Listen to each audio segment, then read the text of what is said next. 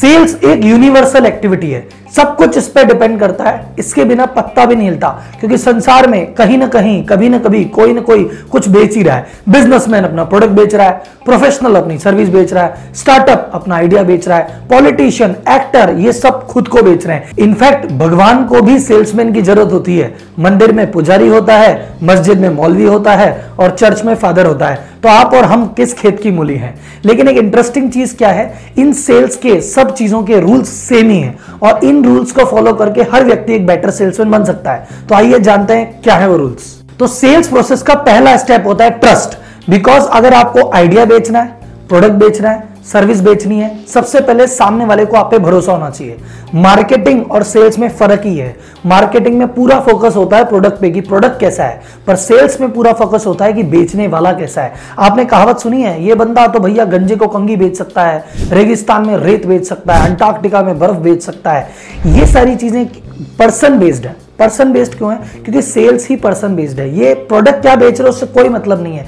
बेचने वाला कैसा है, उस पर डिपेंड करता है। तो आपको ट्रस्ट जमाने के लिए कौन कौन सी एक्टिविटी या कौन कौन से स्टेप आपको लेनी चाहिए? सबसे इंपॉर्टेंट एक स्टेप होता है रेपो बिल्डिंग रेपो बिल्डिंग का मतलब होता है सामने वाले के जैसा बन जाना। देखो, व्यक्ति उसी व्यक्ति पे ट्रस्ट करता है, जो उसे लगता है, भाई, ये तो मेरे जैसा है। अगर आपको लगेगा तो मेरे जैसा है तो मेरा भाई है, मेरा दोस्त है तो उस पर अपने आप ट्रस्ट आता है। तो रेपो बिल्डिंग का मतलब होता है वैसे बन जाना, वैसी बॉडी लैंग्वेज करना, वैसी बातें करना, वैसे एक्शन लेना जैसा सामने वाले को पसंद है। ऐसा आप कई बार करते हैं। मैं अगर एग्ज़ाम्पल आपको बताता हूँ, आप कहीं भी जाते हैं शोरूम में, या आप कहीं भी कोई कस्टमर आपके पास आता है तो आप कहते हैं अच्छा आप कहाँ से हैं? अच्छा आप उस गाँव से हैं? अरे, मैं भी तो उस गाँव से हूँ। आप क्या कर रहे हैं? कॉमन कनेक्शन ढूंढ रहे हैं। अच्छा अरे आप तो मोदी के भक्त हैं। अरे सर, मोदी जी का बढ़िया काम कर रहे हैं। मैं भी मोदी जी का फ़ैन हूँ। क्या कर रहे हैं? कॉमन कनेक्शन बिल्ड कर रहे हैं। अरे अच्छा आप राहुल गांधी के फ़ैन हैं। अरे यार, मोदी जी तो कुछ भी नहीं कर रहे। कोरोना इनसे बिल्कुल हैंडल ही नहीं हो रहा। बेसिकली आप जब कस्टमर से बात कर रहे हैं तो जैसा कस्टमर का नेचर है कस्टमर को ऐसा लगना चाहिए, अरे तो मेरे जैसा ही है। ये एकदम मेरे जैसे सोचता है। जब ये सारी चीज़ें होती है तो ट्रस्ट इजिली बिल्ड होता है। ट्रस्ट और बिल्ड करने के लिए आप उसे अपने प्रोडक्ट के बारे में इंफॉर्मेशन बताइए। अच्छी बातें हैं तो अच्छी बात भी बताइए। अगर आपके प्रोडक्ट में कुछ खराबी है तो वो भी एकदम सामने डिस्क्लोज कर दीजिए।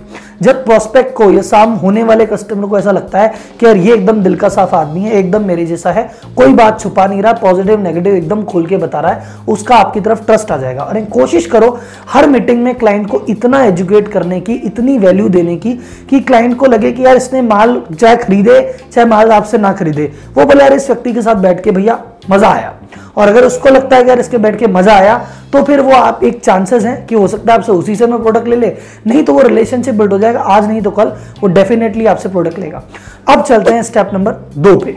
अब हमने क्या है? ट्रस्ट डेवलप कर लिया है। सामने वाला हमें पसंद करने लग गया है लाइक करने लग गया, उसको लग रहा है ये आदमी बढ़िया है। अब हमको क्या करना है? उससे बातें करनी है और बातों में कोशिश करनी है कि 80 परसेंट ऑफ़ द टाइम 80 प्रतिशत समय वो बोले। क्योंकि हमें सुनना है। आपकी ज़्यादातर सेल बोलने से नहीं होती, आपकी सेल सुनने से होती है। सुनना क्यों है?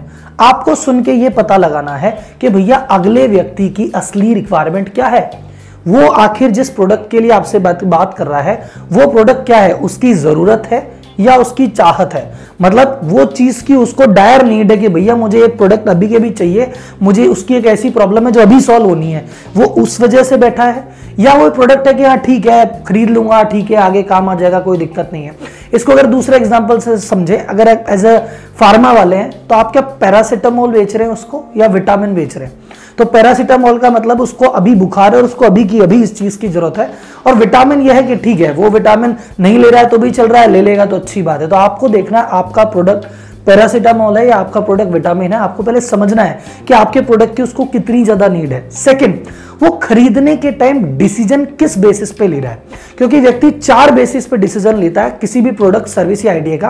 किसी को लगता है क्या लुक्स अरे यार ये प्रोडक्ट दिखने में बहुत बढ़िया लग रहा है, मज़ा आ गया यार, क्या लुक है? कोई लुक के पीछे दीवाना है? कोई बजट के पीछे दीवाना है कि नहीं यार लुक वुक तो सब चलता है, अपने बजट में आ रहा है कि नहीं आ रहा? तीसरा व्यक्ति देखता है लुक छोड़ो बजट छोड़ो, जो परफॉर्मेंस जिस चीज़ की वजह से ले रहा हूँ, क्या वो चीज़ बढ़िया मिल रही है क्या? जो मेरा पर्पज है, वो सॉल्व हो रहा है क्या? और चौथा व्यक्ति देखता है कि यार प्रोडक्ट तो ले लेंगे, इसके बाद में सेफ्टी सिक्योरिटी तो है, कहीं लेके फंस तो नहीं जाएँगे। वो चार चीज़ देखता है। आपको अपने कानों से 80 परसेंट ऑफ़ द टाइम उससे सुनना है कि ये जो चीज़ चाह रहा है, क्या ये उसकी ज़रूरत है, क्या उसको सख्त ज़रूरत है, या बाद में लेगा तो भी चलेगा, और उस प्रोडक्ट में ढूंढ क्या रहा है। और जब आपको पता पड़ जाएगा कि वो इस प्रोडक्ट में क्या ढूंढ रहा है, तब आप अपने स्टेप थ्री पे आएँगे प्रेजेंटेशन पे। अब आते हैं स्टेप नंबर थ्री पे प्रेजेंटेशन मतलब ये वो मौका है जब आप बोलना चालू कर रहे हैं। अभी तक पहले स्टेप में आपने क्या किया? आपने प्रोडक्ट की सर्विस की बात नहीं की। आपने कस्टमर से बात की, उसे अपना बनाने की कोशिश की। स्टेप टू में भी आपने बात नहीं की, आपने से सुना। आपने जाना, पहचाना कि आखिर वो चाहता क्या है। स्टेप थ्री है जहाँ पे आपने बोलना चालू किया है। यही डिफरेंस है जो एक मास्टर में और एक एवरेज सेल्स पर्सन में होता है। एक एवरेज सेल्स पर्सन पहले, पहला स्टेप ही बोलना चालू कर देता है, ये मेरा प्रोडक्ट है, ये मेरी सर्विस है। नहीं, ये होना चाहिए स्टेप थ्री मास्टर लोग ये करते हैं। मास्टर लोगों को पता है, इसका मेरा विश्वास जम चुका है। इसकी प्रॉब्लम मुझे समझ में आ चुकी है। ये क्या ढूंढ रहा है मुझे समझ में आ चुका? मैं अब बोलूँगा। और बोलने की शुरुआत कैसे करनी है? एक कहानी से। कहानी राजा रानी की चोर सिपाही की नहीं। कहानी ऐसे सुनाई कि जो उसकी प्रॉब्लम आ रही है, उसे उठाते हुए कि, सर मेरे एक कस्टमर थे, राजेश जी। जैसी आपकी समस्या है ना एग्जैक्ट उन्हीं की समस्या आ रही थी। वो भी ये एक, दो, तीन समस्या फेस कर रहे थे जो आपने मुझे भी बताई। और फिर हमने हमारा जो प्रोडक्ट उनको दिया, वो प्रोडक्ट देने के बाद उनकी भी ये एक, दो, तीन समस्याएँ सॉल्व हो गई, जो आप कह रहे थे। और उनको ये एक, दो, तीन, चार रिज़ल्ट मिले हैं, जो कि आप ढूंढ रहे हो। तो सर, जैसा आपने मुझे समस्या बताई, और जैसा मेरा अनुभव है, जैसे राजेश जी की भी समस्या सॉल्व हुई, उनको रिज़ल्ट मिला, सर, आपको भी मिलेगा। तो स्टोरी सुनाओ, जिसमें वो तीनों पेन पॉइंट कवर हो, जो उसके। हैं वो सवाल बत, वो आंसर बताओ कि जिससे उनकी सेटिस्फेक्शन हो रहा है। एंड फाइनली वो प्रोडक्ट आपने उनको कैसे पिच किया? आपके प्रोडक्ट में बात करते टाइम तीन चीज़ होती है फीचर एडवांटेज और बेनिफिट फीचर का मतलब है ये प्रोडक्ट करता क्या है? जैसे हेलमेट है आईएसआई मार्का है इसमें ऐसा होता है इसमें ऐसा होता है। एडवांटेज यानी इसका फ़ायदा क्या है? इसका फ़ायदा है कि भैया अगर एक्सीडेंट होता है तो इसमें सर में चोट नहीं आती फ़ायदा है। पर बेनिफिट क्या है कि सर जब ये हेलमेट लगा के जाते हैं आपको टेंशन नहीं रहती कल को कुछ गलत हो गया तो आप सेफ़ है आपका परिवार सेफ़ है। बेनिफिट का मतलब है, इससे उसकी ज़िंदगी में क्या फ़ायदा आएगा? तो प्रेजेंटेशन जब भी दें, जब आप बोलना चालू करें, सबसे पहले उसके पेन पॉइंट गिनाए, दूसरे एग्ज़ाम्पल के थ्रू उसकी एक्सपेक्टेशन का सॉल्यूशन बताएँ एंड उसके प्रोडक्ट के सर्विस के बेनिफिट पे फोकस करें, ना कि फीचर के। चैट बॉक्स में आप मुझे कमेंट बॉक्स में ये भी करके मुझे बताइए कि आप जो प्रोडक्ट को बेच रहे हैं, उसके आखिर बेनिफिट्स क्या हैं। ठीक है sir step number four step number four होता है ऑब्जेक्शन हैंडलिंग ऑब्जेक्शन हैंडलिंग का मतलब सर कोई सा भी ऐसा कस्टमर नहीं है संसार में जो आपने मीटिंग की और उसने कहा, अरे भाई साहब, क्या बात है? ये प्रोडक्ट तो अभी पैक कर दो, ये सर्विस तो अभी कर दो, चलो एग्रीमेंट अपन कर लेते हैं। कोई भी व्यक्ति एक बार में हाँ नहीं बोलता। हर व्यक्ति के कुछ न कुछ सवाल हैं, क्योंकि उसे अपनी मेहनत का पैसा जब जेब से निकालना है तो चार सवाल तो आपसे पूछेगा ही पूछेगा। कस्टमर इज़ किंग और राजा आसानी से मानता नहीं है। कस्टमर इज़ गॉड और भगवान आसानी से दर्शन देते नहीं है। तो सवाल तो पूछेगा ही पूछेगा। और अगर आप एक अच्छे एक्सपर्ट है और काफ़ी समय से अपने प्रोडक्ट को बेच रहे हैं तो अभी तक तो आपको सवाल रट गए होंगे कि कस्टमर घूम फिर के क्या सवाल बोलता है। अरे, ये प्रोडक्ट इतना महँगा क्यों है? अरे, आप इतनी लंबी क्रेडिट लिमिट क्यों नहीं दे रहे? अरे कॉम्पिटिटर तो इतने में दे रहा है।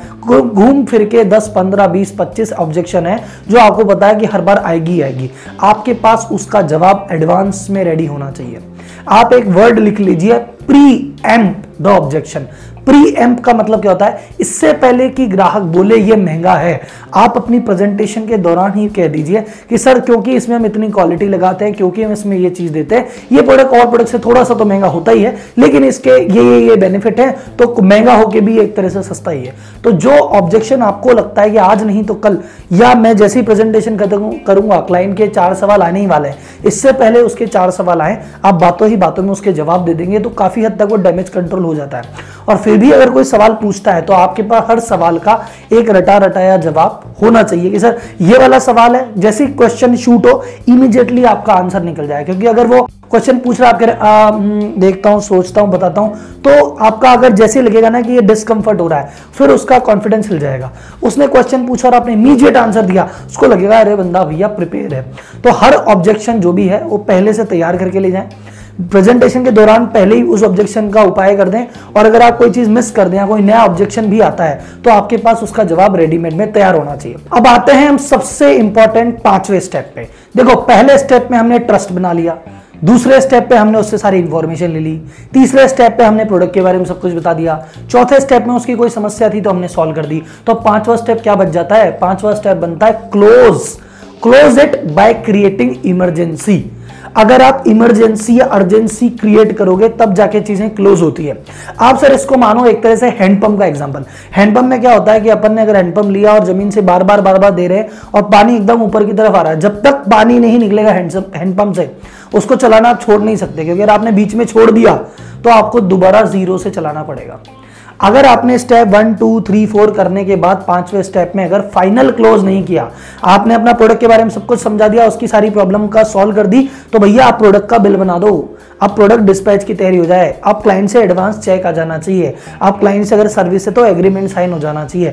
ये पांचवा लेवल है और ये चीज़ें करने के लिए अपन को करनी पड़ती है। इमरजेंसी क्रिएट करनी पड़ती है। अर्जेंसी क्रिएट करनी पड़ती है। अमेजन में आपने कभी शॉपिंग की होगी क्या? Only two stock left only दो पीस ही बाकी हैं। सात दिन का ऑफ़र है। ऑफ़र बस खत्म होने वाला है। बस अब दो घंटे की बात है। अब बस दस मिनट के लिए ऑफ़र है। ये क्या है? ये अर्जेंसी है। क्योंकि नॉर्मल आप सोचो ना, अपनी मेहनत का पैसा जेब से निकालना है। आदमी कहता है, चल कोई नहीं प्रोडक्ट समझ में आ गया, आज नहीं मैं कल ले लूँगा। पर आज और कल के बीच में इतने क्वेश्चन आ जाएँगे और वो भटक सकता है, आपके कॉम्पिटिशन के बाद जा सकता है। आपको वहीं की वहीं टेबल पे क्लोज करना है, उसके लिए इमरजेंसी कि सर, अभी तो ये ऑफ़र चल रहा है, अभी चेक करो, अभी ये डन अभी सर इतना ही पीस है देखो, अभी दोगे तो मैं कर पाऊँगा, नहीं तो नहीं कर पाऊँगा।